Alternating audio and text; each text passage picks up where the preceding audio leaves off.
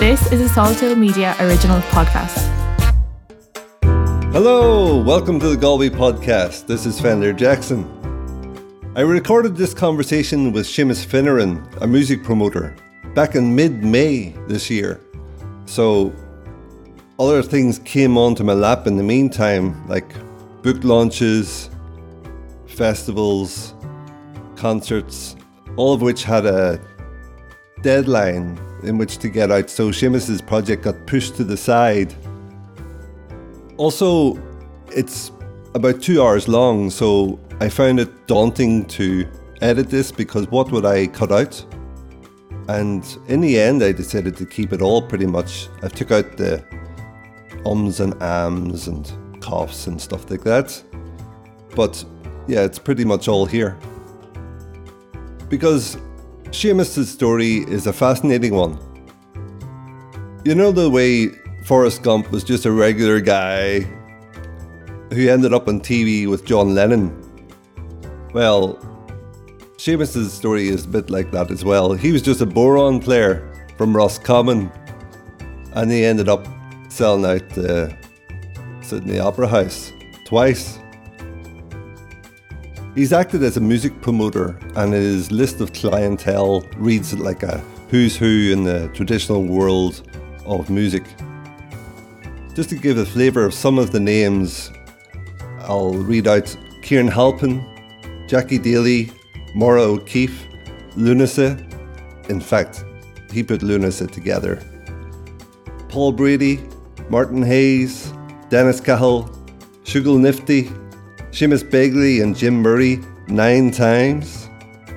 Brick and Trad, The Rambling Boys, Capercaillie, Martin Carthy and Norma Waterson, Dick Gaughan, Mary Coughlan four times, Balfa Toujours, Susan O'Neill, and Sharon Shannon 12 times.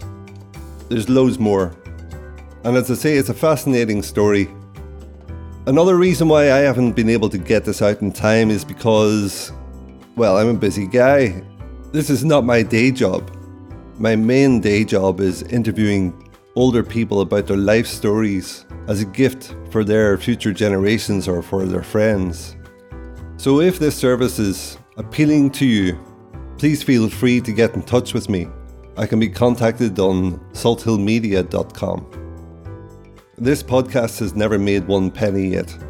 So if you want to support it, you can share it with other people, particularly if you think it might be useful for them. There's no sponsorship in this podcast either. So everything is done because I want to do it. All these conversations are happening because I'm genuinely interested in the person I'm talking to. If there's one modus operandi for this podcast, is to be a positive impact in Galway. Okay, so let's go to that conversation now. Band, wrap it up. This is the Galway Podcast. Hello. Hello. Who are you and what do you do? Uh, my name is Seamus Finneran. Uh, what do I do? I am semi retired. I am a music promoter in Australia. I uh, have relocated from Sydney to Galway. I also have another job where I am a, a consultant in uh, health, safety, environment, and quality. I do a little bit of remote consulting from Galway back to Australia on some uh, major infrastructure projects that are going on there, where I'm consulting to a subcontractor. When did you leave Ireland for Australia? February 1983. I remember the day I left Ireland, it was minus 14 in Dublin, and it was 44 degrees when I arrived in Melbourne. And it was a very significant day because uh, there was a major dust storm that came in over the city, and people thought it was the end of the world. And I thought it was just a normal event. In fact, I was getting homesick as it was flying in because everything was brown. I didn't see any green anywhere. And uh, I was at my, my uncle and cousin's place, and they're having a barbecue when this big, dark brown cloud came in. They were all a bit freaked out. Said, We've never seen this before. But it was actually the topsoil from a region called the Mallee, which is in northern Victoria, is what was coming in. I said, this is the desert coming down. And I said, the desert is just up the road there. You know, I just flew over it a few minutes ago. So, um, because I thought it, w- it was a normal event, you know, there's a storm and there's dust because it's all this dust. But in, in this case, it was a, it was a first event that they had seen. It sounds like a scene from Interstellar. There's a big dust storm that comes in and it looks like the apocalypse. Yeah, so this looks like uh, like a dark brown version of a big wave that you would see off Hawaii or South Africa, that kind of rolling wave coming at you. That's what it looked like. And then this blocked out the sun, and at half one in the afternoon, the city was dark. And apparently people were calling up their, their partners and saying, I'm really sorry, you know, for all the things I've done to you. The telephone system was in a meltdown. Yeah. what pulled you to Australia back in 83 then? Before I went to Australia, I spent some time in the Merchant Navy as a marine engineer. I had spent a lot of time, well, on the west coast of America and Canada and in Japan and Korea and the Philippines. So basically, it was to use the term bulk cargo, and we were, it was, the company was Irish Shipping, and it was doing charters from Asia to West Coast America and also to Europe. And any time that I joined a ship or left a ship in Asia, it had either come from Australia and they were all saying what a fantastic time they had down there, or I was leaving a ship that was going to Australia and I never actually um, made it down there. So I left the Merchant Navy and uh, I was living in Galway again and I was in Dublin and um, I decided I'll just go into the Australian embassy and see what the story is about a visa. And they said, you know, we'd probably give you a residency. So I said, I'll just apply for that and see what happens. And a year and a half later, I had a resident visa to go to Australia. And I was living in Dublin at the time, I was working for a subsidiary of Aer Lingus. Dublin at that time for me wasn't a really nice, nice place. 19, you know, 81, 82, and I thought, you know what, I'll I'll just see what Australia is like. So I've got a resident visa, so it's my flexibility on that. I'll go down, I'll stay a year, and I'll see what happens. And um, if I like it, I might stay a bit longer.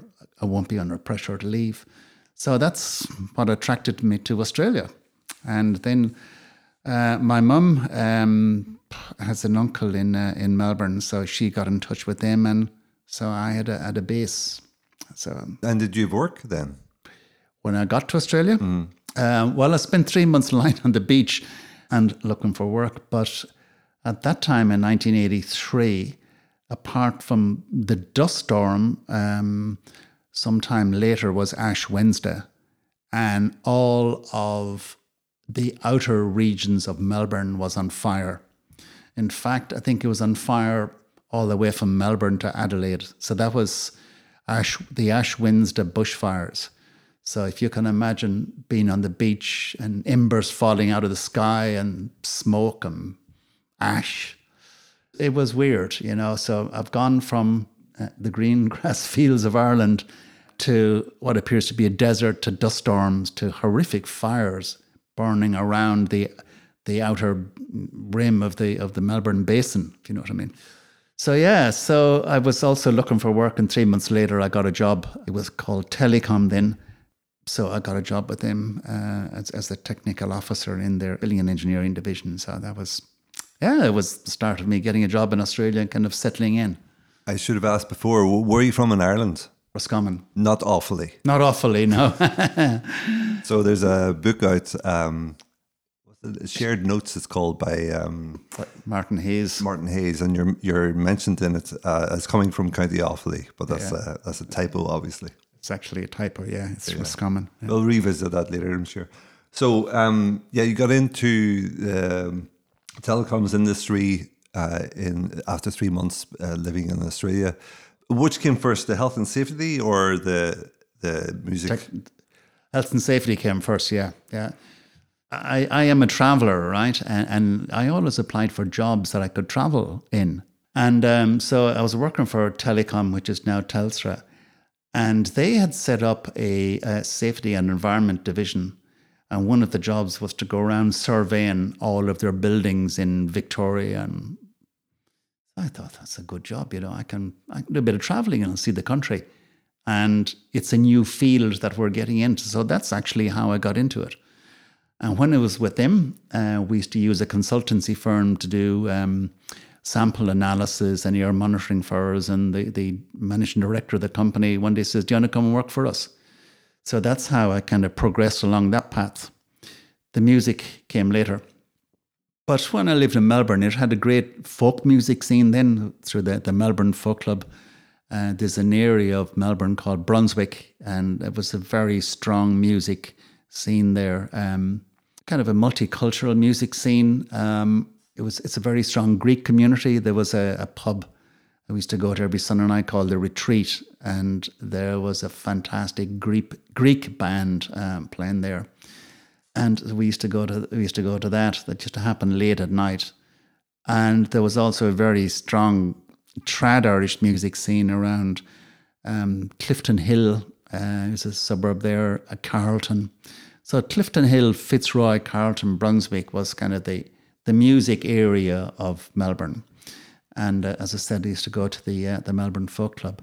So the Melbourne Folk Club, uh, did they play traditional Irish music uh, mostly, or was it other types of folk music? Other type of folk music. Um, there was a lot of musicians that had come from Scotland and England and Ireland. I noticed in the folk club scene in Australia, there was probably a very strong uh, Scottish and English influence there, uh, and I guess in the in the makeup of the the members and the um, the committee of those clubs. Yeah, and yeah, a fair few Irish. So they would have weekly or monthly folk club scene where uh, you paid to go to the the gig, right? And then you know they would have every now and again, maybe once a year, and they would have a, a touring musician from Scotland or England. Uh, I remember going to see Hamish Moore once, and uh, I remember going to see Martin Carthy and you know, that sort of um, scene. Um, but mostly it would have been local musicians that were performing in the folk clubs. And, and then, I guess, outside of that, then you had the trad Irish people, because it was a very strong trad Irish scene in Melbourne, which I definitely know it came out of the 50s uh, from a lot of people that had immigrated there from Clare, especially this uh, famous family called the the Fitzgeralds, Joe Fitzgerald, Paddy Fitzgerald, uh, Johnny Fitzgerald, and uh, I can't remember the other ones in the family now, but they were the core of the trad Irish music scene in Melbourne. And then there was a lot of Australian musicians who had learned off them, who were also, uh, you know, were of Irish parents or Irish grandparents, or whatever, that had actually, you know, learned um, Irish music. And they were very, very strong uh, players on the scene back then in the 80s. And how did you get involved then in the music scene yourself? It was kind of a, a little um, pathway out of the sessions that I was going to in, in Melbourne. I moved to San Francisco. So I was living there and. What year was this about? So this is now 92. I ended up in Seattle over New Year I had a friend living in uh, in Portland, Oregon, uh, a guy called Seamus Egan, and he was asked to fill in in this band in Seattle called the Sufferin' Gales because uh, their two of their fiddle players uh, couldn't perform. They were away for on, on holidays, right? So they asked Seamus. Um, Seamus couldn't make it. I played bodhrán. He said to me, "Why don't you go and I'll call him and you know you can play with him." So I said, "Okay." So I went up to Seattle and I met up with. Um, Willie Creedan, is the guy's name. I think I stayed in his house. And then we went uh, to this gig and I met Martin Hayes. We played the gig. In fact, uh, I was told later that Michael Flatley was the dancer at the gig that we are doing. That was in uh, New Year's Eve. And in March, I got a call from Martin's manager, Helen uh. And she said, Would you be interested in coming to the Plough and Stars? Martin is doing a gig with uh, Sean Tyrrell, the late Sean Tyrrell, and uh, and Davy Spillane. So I said, yeah, yeah. So I went along and I played with this, and then we did a, a gig at the um, Celtic Festival, the San Francisco Celtic Festival, which was run by a guy who lived here in Galway. He was from Ennistymon, uh, the late Eddie Stack. and also a guy from Derry, uh, Peter Peter O'Neill. So they were the, I guess, the co-producers and co-promoters of the San Francisco Celtic Festival. And then there was another gig in the Plough and Stars. And after it, I said to Martin, I said, uh, Have you ever been to Australia? And he says, No. And I said, Well, I lived down in Melbourne for a good few years, and I know lots of people in the in the music scene, and maybe I could put a tour together of Australia. So I went about putting a tour together for Martin and Randall Bays uh, and myself um, to go to Australia in 2004. Sorry, that was uh, 1994. And I didn't realize that uh, a f- few months later, or actually maybe a year later, I had put together a tour in Australia from my bedroom in San Francisco by phone and fax back then. And um, Martin and I went out uh, to Australia, and uh, but Randall Bays uh, couldn't make the tour. He was the guitarist, couldn't make the tour because he had commitments, um, family commitments, and and uh, and that in in um, in Oregon. So we picked up a guitarist in in Melbourne, and we picked up another guitarist in uh, in Sydney for the tour, and um, yeah, we we played three. We played Port Fairy Folk Festival, the Brunswick Music Festival, the uh, National Celtic Festival in in Geelong, and the National Folk Festival in Canberra.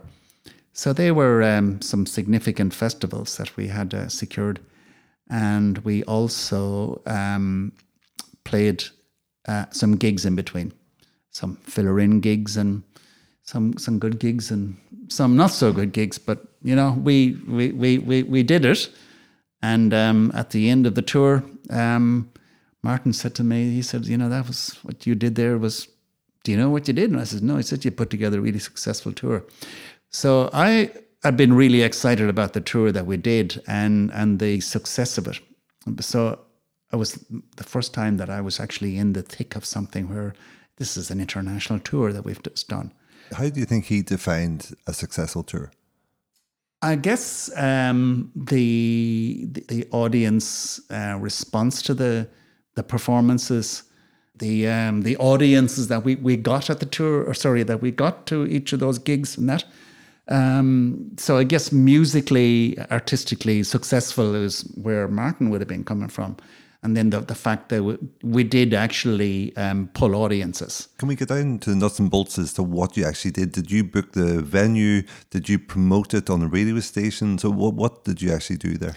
I worked with uh, Helen Bommarito, who was Martin's manager at the time. So so I guess I was the, the conduit and the enabler to contact the festivals and my contacts in Australia to get this going. And Helen would have done all the administration side of it, right? So I had the local knowledge of how things worked.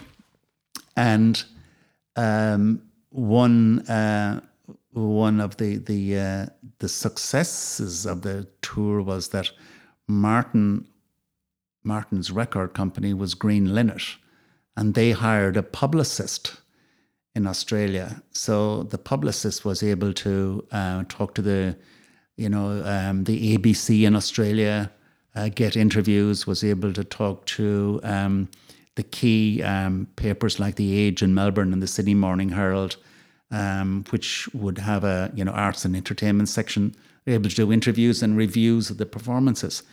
So it was going in at a higher level now that we had a, a, a publicist that worked for a record company, and the, that publicist was a fairly high profile publicist that had worked with lots of artists from you name it. You know, she had worked with them. Yeah, it, it opened a whole uh, a whole new uh, world in in uh, in my mind anyway as to how tours worked and, and what needed to be done. Did you know what you were doing strategically, or did it come naturally, or were you finding your way in the dark, or were you getting information as you went along? How, how did how do you think you did your part?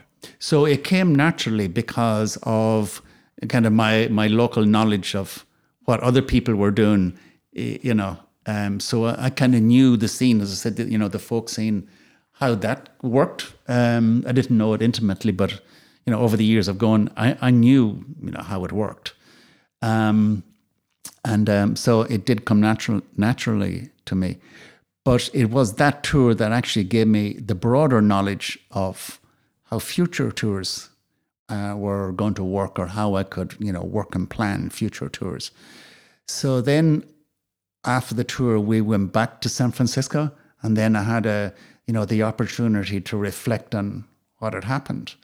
So th- that was in March. Uh, we got back, I guess, in the middle of April, and then was uh, I came to Ireland for June, July, August, and then I was able to reflect back on my life in San Francisco, America, and and Australia.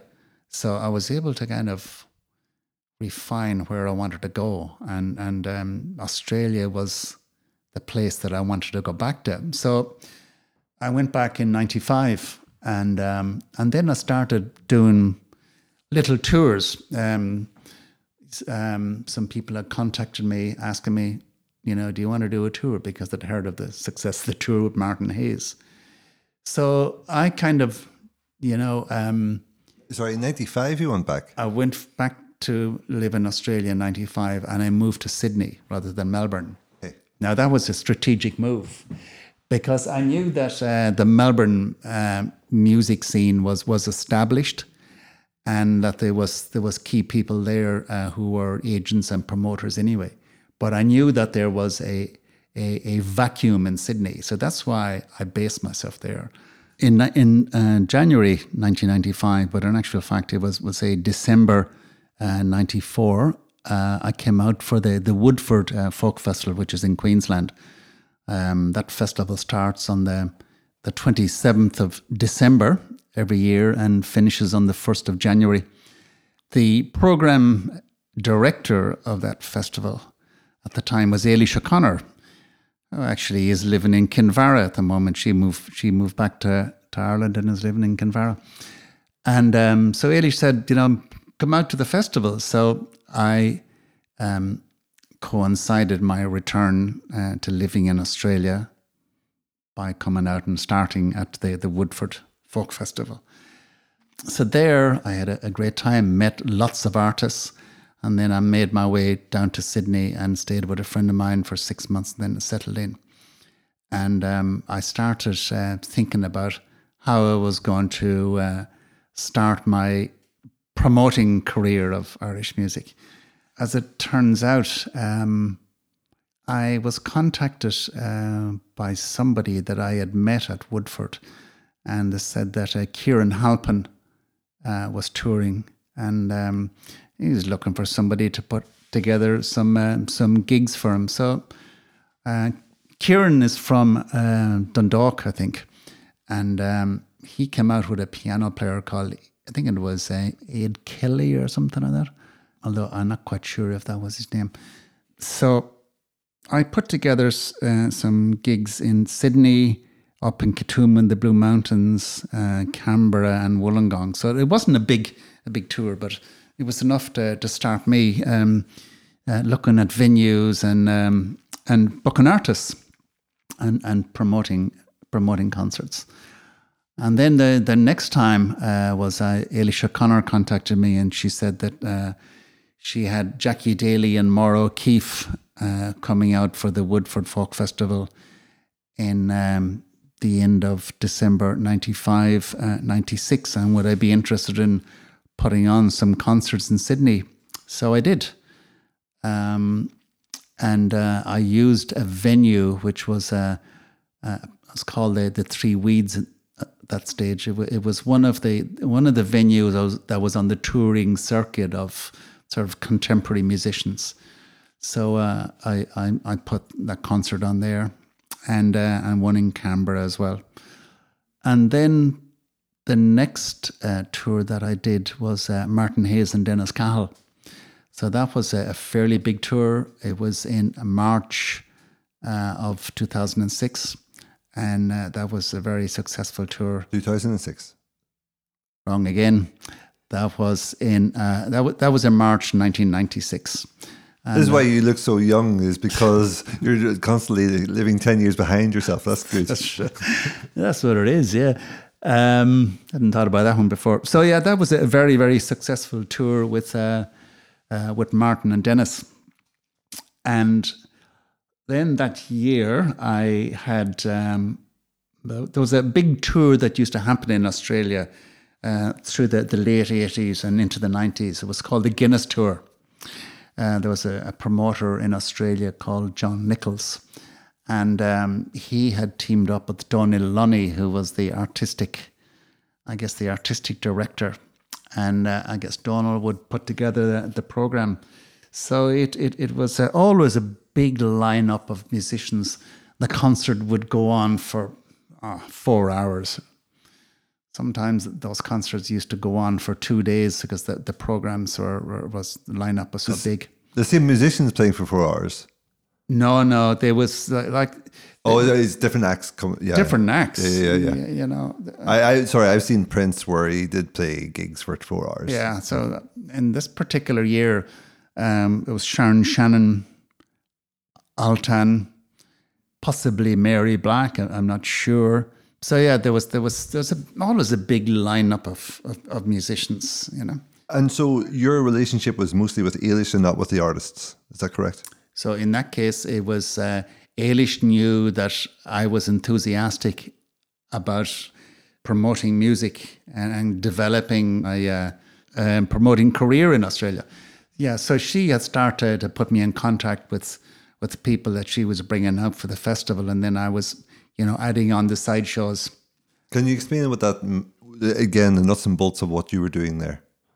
So I'd be booking the venues and uh, doing the publicity and the promoting for the gig. And what would that entail, the promotion? So what did that entail? Um, well, in some times I would work in with a local uh, promoter that had a uh, had a mailing list back in those days or you would always work with a venue that had a focus. So, for example, I used the, the Three Weeds in Sydney that always had a focus where people would always look to see what was on there in that kind of genre. Also, in the promotion uh, would be the, the publicity where uh, you know, would contact the local ABC radio to see if they'd be interested in doing an interview uh, with the artists. You contact the local paper to see if they would be interested in doing an interview on the grounds that you know you'd also be running an advert. And uh, at the time, there was um, a local Irish paper in Australia called the Irish Echo, so they would always be very favourable to doing an interview and running a piece and doing an editorial and doing a, an advert. But promotion back then would be, as I said, you know, mailing list, hard copy mailing lists, handing out flyers, you know, at pubs or at other gigs, and you know, you'd be you'd, you'd strategically look to see who was playing in town where you would have an audience that would be interested in what you were doing. So you know, you'd be flyering that gig. And so you didn't really. I'm guessing here you didn't necessarily have the relationship with the local newspapers or the radios and the television people. Is that something you just cold called them up and said, "I am booking this artist coming out at this tour"? I need to talk to X, Y, and Z person? No, I would have a publicist that would do that. You know, I'd always be on the road with the with the musicians and uh, and going to those interviews. So then I got to know the the presenters and the producers. Um, but we always used a publicist. Um, but in some cases, I could actually call the the uh, the the uh, the producer and say, "I've got somebody coming to town. Would you be interested?" And through time, were you able to cut the publicist out as you developed the relationship? No, I always hired a publicist, unless there was a very small tour where there was just one or two gigs, or there was there was a tour where there was just one gig in Sydney, or. But generally, I would hire a publicist. Yeah, because that would eat up the time the pub, doing that legwork, I, I assume, and your time is better spent elsewhere. Is that correct? Well, more so, the publicist would have a good relationship with the uh, with the media, with, with, the presenters and producers. Yeah, you would have more. Um, you'd have a more success rate in, in getting an interview with the press or the radio station because of the relationship the publicist had with the media.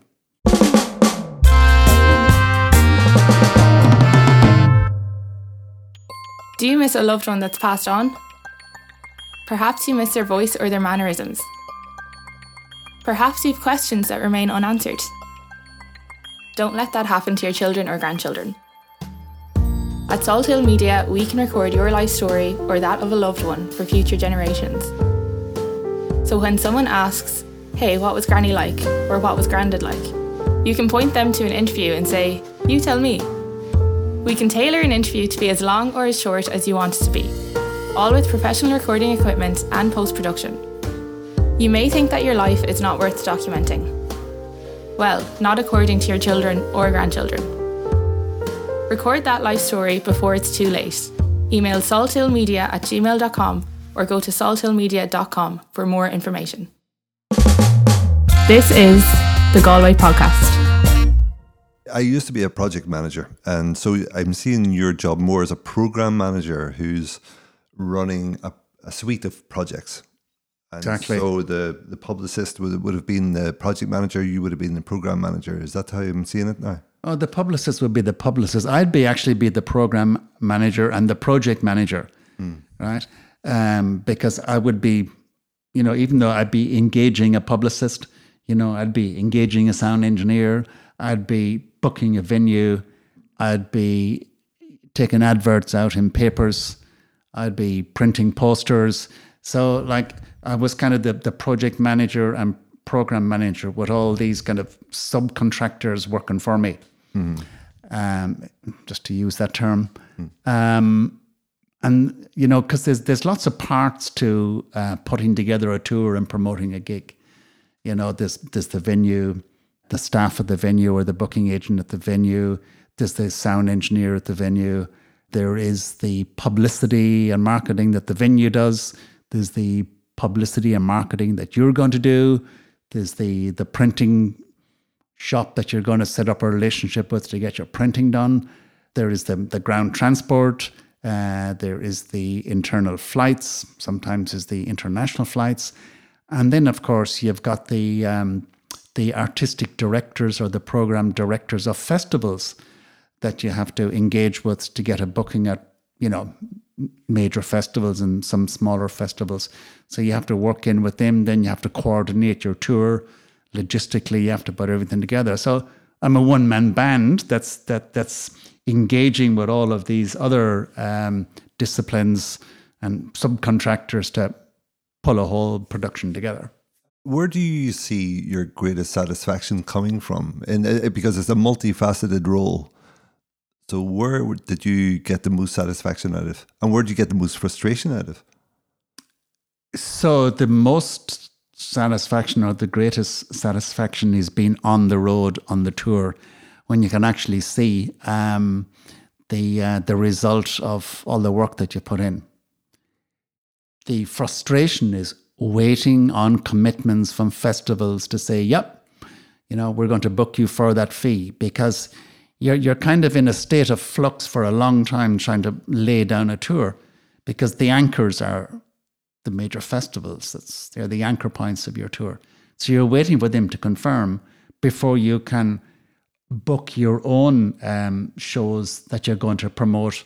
We'll say uh, in the lead up to those festivals and after those festivals, and you know, in I guess in the in the, in the environments around where those festivals are. So you know, you you need to work out a, a strategic logistical plan so you're not you're, you're not backtracking and going all over the place you're you know you're uh, you're going in the one direction so for example um, what I've been doing lately and one example is the the last tour with uh, Sharon Shannon in 2018 we started in Western Australia uh, we started in uh, in Perth and we did a concert in Fremantle we did a concert in Albany we did a concert in Mandurah they're all in the Western Australia.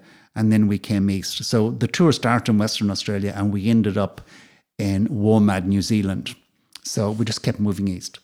So there's no backtracking. And in that, we took in all the major festivals. So logistically coordinating that for your tour plan, um, that makes it makes it possible to actually do it without doubling back and you know um, adding additional travel costs to your um, to your tour. So you're talking about the major festivals as the main the main targets, if you will, for the touring.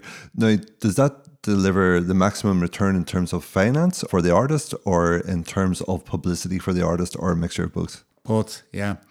Um, financially, the major festivals like WOMAD, um, Port Fairy, the National Folk Festival, that you know they will be your um, your anchor points and and your significant fees. That's your guarantee for your tour. Or you might sell the act to a theatre, but the rest of it I would be promoting myself. So all the other shows where I book the venue, that's all, shall we say, you're taking the risk in in sort of um, collaboration uh, with the artists. You know, you're, you're you're taking a risk in those venues because you are you're booking the venue, you're promoting your shows, and um, the result is the audience that turns up. So yeah, the festivals are the anchor point. They are the the financial uh, underwriting of the tour. Yeah, so then you, you you plan around that. And can I ask money? I mean, in terms of what an, what a fee for booking a top artist would be, if you want to give me a margin, if you don't want to answer, that's fine.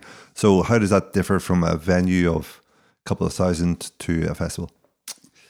Uh, look, the, the fees they vary, right? Um, and it, it depends on the on the, the numbers in the band. Uh, you know, a trio will obviously be different to a you know a five piece or six piece. That so yeah, so fees vary at festivals. You know, they, they can vary from from five thousand to to thirty thousand. Yeah, um, sorry, Australian dollars. Australian dollars, yeah, yeah. And that's for a festival. That's for a festival, yeah. And then for a smaller venue. Well, for a smaller venue, um, for example, uh, when you say smaller venues, they would be, we'll say, a thousand capacity theatre. Yeah. You know, if you were to sell a show, mm, 10,000, somewhere about there, Australian dollars. Um, with smaller venues where you're doing your own promotion, you'll be, you'd be in the sort of, again, depending on the act, but you'd be in around the, the um, 200 to 500 capacity. So you're in your kind of your jazz club kind of circuit where, you know, a lot of jazz touring acts would play or a lot of local jazz acts would play and uh, a lot of, um, shall we say, contemporary folk. Yeah, people like, um, like, like, Steve Earle or John Prine or we'll say to you some Irish names, some like Damien Dempsey or that. So that kind of audience and um, that size capacity of venue. So you'd be doing your own promotion there. So that could return something from 5,000 to 15, 20,000. Mm-hmm. Yeah. And, and, but that's that's gross for to be split amongst the whole project and all the crew and the artists and so on. Yeah, so at the end of the tour, you know, there's a pool of money that uh, you know you have to work out where all this money is going to go. There'll be a significant amount of uh, on-road costs in that, and uh, and then there'll be a significant amount of um, international travel and all that. So all that gets factored in, and you have a you have a final settlement figure that gets paid out to the artists, and the promoter takes their percentage cut, and the artists get the rest, and um, then they divide that out among whatever the the arrangements are. The artist gets the rest, so so the variable fee is the artist's fee, and uh, everybody else has got a set fee. Is that how it works? Correct. Yeah. Yeah. Oh wow. Yeah. So you mentioned jazz uh, venues. Uh, that brings us neatly. Maybe at what point does your work end up in the jazz venues? Well, the jazz, huh? Actually, the jazz thing started was. Uh, I said I was living in Sydney. There's a jazz venue called the Basement, and I was touring uh, Martin and Dennis in 1996, and I was looking for a venue, and I had been going to the Basement um, to see um, gigs there, and I thought this would be a really good venue for something like Martin and Dennis Cahill, and um, and I thought the thing about the jazz venue is that you've got an established um, an established infrastructure, if you know what I mean. Um, you've got a venue that has really good production. You got a venue that's professionally run. You got a venue that's got marketing. You've got a, an arts appreciating or a music appreciating audience that goes there because they know that there's always something good on there. And so I, I decided to explore um, those jazz venues. There was the basement in, in Sydney, there was the Continental in Melbourne, there was Tilley's in Canberra. Uh, so there was the, um, the the Governor Hindmarsh in Adelaide. So I explored um, putting on concerts in those, and it worked. Uh, they were, you know, the dinner and show format. Um, Ronnie Scott style. the Ronnie Scott style, exactly, yeah. And um, it kind of moved. It moved it up a level. In fact, it moved it up several levels from your um, from your, your folk club or your uh, your Irish pub. It it moved it up into a more sophisticated level of um, of how the music was presented, and then of course, you know, you got the the listening audience, and you've got a concert where the publicists can um, call in the reviewers to review your um, review your concert and write an article. So that's uh, write a review in in the um, in the papers. Was that a, was that a tough sell? I mean, because you would, you're moving into more slick operation all around. It seems you know the infrastructure is there, the um, the promotions there, the finance is greater, the reviews maybe wider reaching or whatever. So, it, what's what's the resistance towards that point of entry from your side? Well, I remember when I when I um, first mentioned this to some people, they said it's it's not going to work, right? You know, you're going to take traditional Irish music to a jazz venue. It's just it's just not going to work. It's just not the audience. But what I was explaining to them is that well, no, what's happening here is I'm actually putting the artist on stage in a jazz venue, and then my job is to put an audience in front of the artist. Because festivals, when festivals program, they're actually putting artists in front of an audience.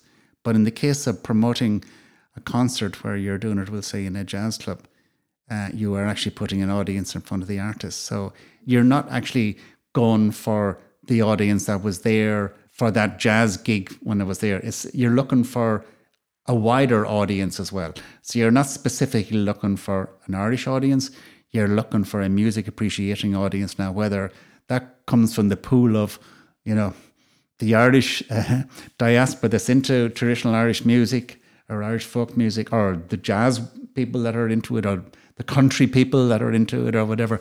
You, you, you know, you're after a broader audience that's going to come to um, a venue where um, where the music is is presented in a, in a I guess in a more um, sophisticated way because it's in the jazz club. Yeah. Looking at that from the outside, it looks like you might be pricing people out. Was there? W- did the artist then do want to do uh, events where it was more um, cost effective for people who had less income?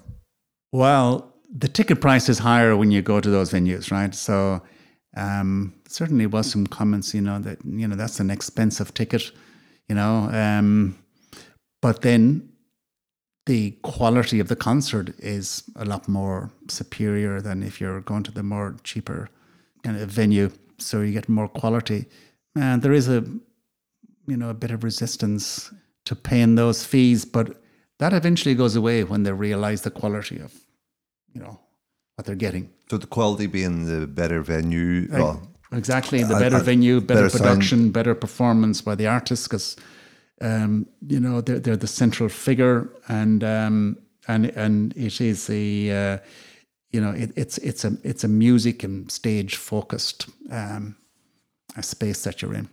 I know what you mean. I mean, living in Galway, I've popped into some bars, and the sound system really needs updated in some of these venues, and then you go into somewhere where they've invested in sound equipment, and yeah, the pr- ticket prices are higher. It's not a free walk-in gig, uh, and yeah, a lot to be said for that. I think.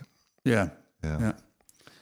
I'm bouncing off your journey, so we sort of branched. I, I, I took you off road there yeah. uh, to get into all of that discussion. But is there anything else you want to say there? One of the most exciting things that I was involved in was Lúnasa, um, and that was in 96. Uh, I went to a gig in Sydney, which was a kind of a side gig, splinter gig from the Guinness Tour. Uh, and it was in this venue called the Three Weeds, where I had put on Kieran Halpin.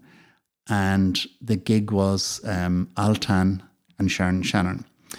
And at the end of the gig, I was talking to Trevor Hutchinson, who was the bass player at the time in Sharon's uh, band. And I was telling him that I had come back to Australia from San Francisco and that I was looking at getting into uh, doing music promotion.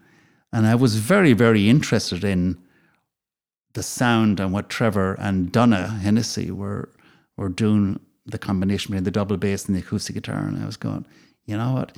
You could fit that rhythm into an awful lot of things, right? Um, you could put an awful lot of musicians in between those two guys. This is a really new sound what they're doing. So I said to Trevor, you know, have you got any projects in mind? Because it, it was just, you know, some random idea that I had. You know, do you have any projects in mind you're thinking about doing? He says, no, but, you know, that's a good idea what you're thinking about. And then I was back in Ireland during the summer of 96 and I caught up with Trevor and he goes, yeah, he said, um, we got this band, it's called the Sean Smith Band. It's myself, Donogh, Sean Smith, who's a fiddle player in Galway. And, um, you know, we're, we're going to do some tours. He says, uh, Michael McGoldrick is going to be in the band as well and John McSherry. So, yeah, we had this conversation and I, I said to Trevor, you know, there's, there's only three things that I need – uh, to do a tour in Australia. I had refined it down to three things. I need music, so obviously a CD. I need an image, and I need a bio. And if I have those three things, I can actually promote a concert. Then I met Trevor in Dublin. We had a discussion about the possibilities. And then I went back to Australia and we had a phone hookup. And um, Trevor said, Yeah, the Sean Smith band. I said, You know, it's not going to work. You need a name. So they came up with Lúnasa. I went, Perfect. This is a success story. I hope that um, the Lúnasa guys hear this story, but they know it anyway. So I had um, put on a tour in March uh, 1997 for Lúnasa. They came to the other end of the world to Australia a band that nobody had ever heard of before. They sent me the uh, the music, right, and I took it to a pressing plant where we manufactured the CD. That morning, at seven o'clock in the morning, I went to the pressing plant, picked up 300 CDs, just the CDs in one box. There was a box of um, the cases in another box. And I brought them to my, my house. And Lúnasa arrived in that morning into the airport with the artwork, the booklet. We went around to the publicist uh, who had engaged, and we had put together a really, really impressive brochure for the media for, of the band, right? And we met the publicist. And then we drove up to Katoomba uh, to the Blue Mountains Music Festival. Uh, there was Sean Smith, Trevor Hutchinson, Donogh Hennessy, and Kevin Crawford was actually the flute player. Michael McGoldrick uh, couldn't make the tour, even though the image in the photograph was Michael McGoldrick. And we went up the Blue Mountains. And on the way up, we were assembling the CDs. You know, it was a little assembly line. You know, we were putting in the, the, the artwork into the cases and putting in the, the disc and putting in the, the booklet and all over a glass of wine, I'm sure, or beer. Yeah. This is on the drive up. Oh, drive up. drive up in the van. Yeah. Right? And uh, so. so you had a factory line in the van. exactly. Oh, my God. Exactly. And, um, and then uh, Lúnasa played uh, their first gig in Australia at the Blue Mountains Folk Festival, and it went off. And the audience was just blown away by these guys. Um, so how, how did you sell this gig to the audience? I mean, no, I sold the gig to the festival. How did oh, the festival sold, sold, to the festival? That's an interesting one. Yeah. So so the festival, um, they uh, that was the second year of um, the festival. Bob, Bob Charter was the, the, the festival owner and director. He had the festival in Katoomba, and he also owned a hotel uh, where everybody was accommodated, and there was also a venue in the hotel and then there was a school next to that hotel, and uh, there was a an RSL club next to the Return Servicemen's League club next to the the uh, the hotel. So it was all kind of fairly central, and there was a There was a marquee in the car park, and there was another marquee in the school grounds. So this was the second year of Bob's festival, and he was looking for a, a, a big name. And I said, Bob, I've got a big name. These guys. Now these guys have never been heard of before. So if you want a big name for your festival, book these guys. So it, it was it was kind of an action reaction. Bob didn't know who they were, but he trusted me to say, you know, you got a big name here. These guys are big. But but But nobody had ever heard of them before. but the, he didn't know that. He didn't know that. Did you tell him that they were big back in Ireland or something? No, I just told them they were big. because I knew that I had the caliber of musicians, Right. right? And I knew that the performance was going to be fantastic. I just had imagined that's what it's going to be, hmm. right? Because of you know the, Who they were. who they were, hmm. And the um, the brochure uh, that we put together from from the the bits and pieces of of bios that we got just made this look amazing or sound amazing. You know, when you read it, you just go, I got to go and see these guys. And were they headlining? They were. and the place went off. But the thing about it is, um, the publicist that I hired, Gaynor Crawford, she she came up um, for one of the concerts, and she brought uh, a lady with her called Jaslyn Hall, uh, who used to. Um, she was the the the, uh, the presenter of the World Music Show on a station called Triple J, which was part of the ABC. So she was the um, the world music guru or the most knowledgeable person that I've ever met in world music in in in, in the ABC at the time, and she she came up and um, saw the gig and she was really really impressed with the guys. So it went off. They sold lots of CDs, uh, and then we went back to Sydney. We had a concert in that venue that I mentioned, the basement, on the Thursday night. Went back to Sydney on the Monday. We did an interview with uh, um, ABC TV, the seven thirty report, I think it was. Then we did an interview with the Sydney Morning Herald, and then we did an interview with Jaslyn Hall on Triple J, the World Music Show. And we did uh, a gig on the Tuesday night up in the Central Coast in a theatre that I had sold the act to. And then there was another interview on on that Tuesday before we went up to the the the um, the venue in the Central Coast. And on the Wednesday evening, the basement called me and says, Seamus, can you send in your guest list? The concert is sold out. God. It's an unknown act, right? It's sold out. Wow. And um, I had also booked the basement for a either a fortnight or three weeks later as well on the Thursday night. So the, the publicist um, called out a reviewer called John Shand, and it was just such an amazing review. And I remember some of the lines in the review, you know, it doesn't matter if you have an, a record in the record stores. It doesn't matter if if you don't have a name in Australia. It doesn't matter if nobody's heard of you before. But this Irish group came from Australia and on word of mouth alone sold out. So that that's what happened. And uh, of course, then when we came back uh, three weeks later to the basement, that was completely sold out. And what did you do in the meantime? Did you get gigs in the meantime? Well, in the meantime, we did um, the, uh, the the Port Fairy Folk Festival. Again, we went to Port Fairy.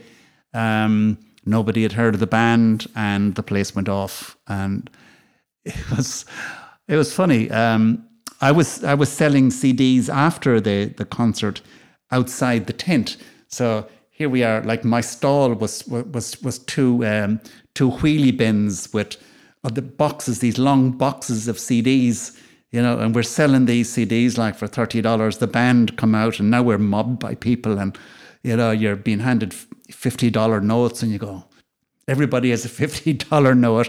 You haven't got change, and there's a line of people. It was just mad, you know. Wow. but that was um, so. We had an absolutely fantastic tour, and the band really, really loved Australia, and uh, it was so. It was such a such a successful tour. So it's all it's all your fault that Lúnasa uh, exists. It's all my fault. Yeah, yeah, yeah, yeah. Uh, do you think that was the highlight of your career? It was one of the highlights of my career. Yeah, yeah. Okay. That that that launched me and Lúnasa. Right. Yeah, I love those guys. And um, yeah, and actually we caught up there last Saturday week uh, at Monroe's. Um, but yeah, so that was that gave me an, an, a real insight into how this thing works, and you know, um, in one way, you know, there's no formula to this. Um, you cannot actually say, well, you know, this is the, um, um, you know, this is the strategy that makes this work, because yeah, I cannot really define what happened with Lúnasa. And I was talking to, um, I was talking to the the owner of the basement, and he said it's all about the act at the end of the day, which is that's number one. It's about the act, right? And if you have the right musicians, you have the right act, the audience will come. Yeah, and, and th- whenever you're talking about CDs for thirty dollars, I'm, I'm just thinking nineties, you know, and Yeah. it's very specific to that time. One of the questions I was going to ask you at the end, but I'll ask it to you now is how is that the, your your industry of promotion and so on? How has it changed today? So, what would you do differently? It's completely different today, right? Completely different today than the 90s and the early noughties, how things were promoted, right? More difficult, more easy, just different. It's completely different. Uh, in, in fact, I, I'm kind of out of tune with it, I'm out of date. Like, if I could give you an example of in Sydney, if we're promoting a, a concert at the basement, there's, there's, there's a formula in one way to what you would do to make that a success, right? So you have an album, CD, that's new album, give it to the publicist. The publicist sends that to a reviewer, and the reviewer um, writes an article in the Sydney Morning Herald. Then um, you would take out an advert. You would run poll posters. Uh, so we'll say you do a run of 100 poll posters, and then you would replenish them with another 100 a fortnight later. So you'd have a, a lead in of, let's say, a month to your concert at the basement. So you'd have those in place, and the tickets would start to sell.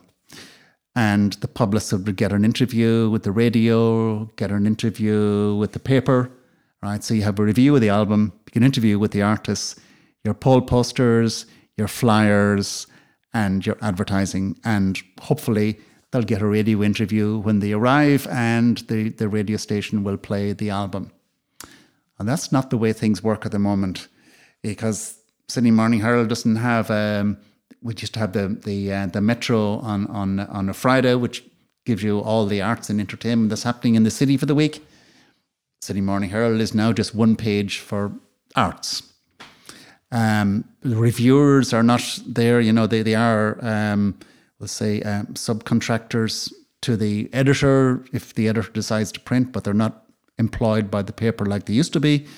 Um, the ABC has a lot of their music programs axed, and you're not going to get into the the commercial radio stations because that's all uh, driven by the major record companies and the major media, and um, it's all the hits of the seventies, eighties, nineties, you know, um, the same old stuff. So it's difficult to get in there. So your your um, your media avenue has shrunk a lot. Your poll posters only last a night because the council is going to take them down next day. Uh, advertising in the paper not really done anymore. So all of those, uh, I, I guess, traditional outlets for promoting and marketing and and publicizing have shrunk. It's now social media, so you need somebody who is, um, uh, you know, specializes in that uh, digital marketing of, you know, your act in social media. Uh, a lot of us, from what I can gather from um, a lot of artists managers is that it depends on the on the on the um, the downloads from the uh, digital service providers. Those statistics is is is how um, you know it's it's that's how audiences are targeted these days, rather than the traditional way. So it's a whole new sort of digital promoting and marketing world that I don't know how it works. And I was listening to the news agents. I listen to that podcast quite a lot. It's the one with um, Jon Sopel and Emily Maitlis. Emily Maitlis was the lady who interviewed Prince Andrew, and they were talking about in the olden days, they would get a phone call from um, the Newsnight team um, or whatever, because of what was on the news headlines the night before, and they're saying that that doesn't exist any. Well, it, still does exist actually, but it's almost like the mainstream media is behind the curve in terms of what how the public is consuming news. So it seems like the model that you're in which you're operating is definitely outdated. You know, as you say, it's all social media. So the audience is driving the agenda in many ways. Exactly. yeah. yeah. But I'm sure I'm sure record companies are probably able to buy downloads on Spotify or whatever. There must be some bots out there. I'm guessing, you know, that, that that's way somehow that must exist because there's a financial need for it. So if a record company has an artist they want to promote, they need to get downloads to drive that agenda on Spotify. Yeah, I'm guessing that must be the case. Yeah, but, yeah, but yeah, possibly, yeah, possibly, yeah. The second part of this conversation shall be published next week. This has been a Salt Hill Media original podcast and production.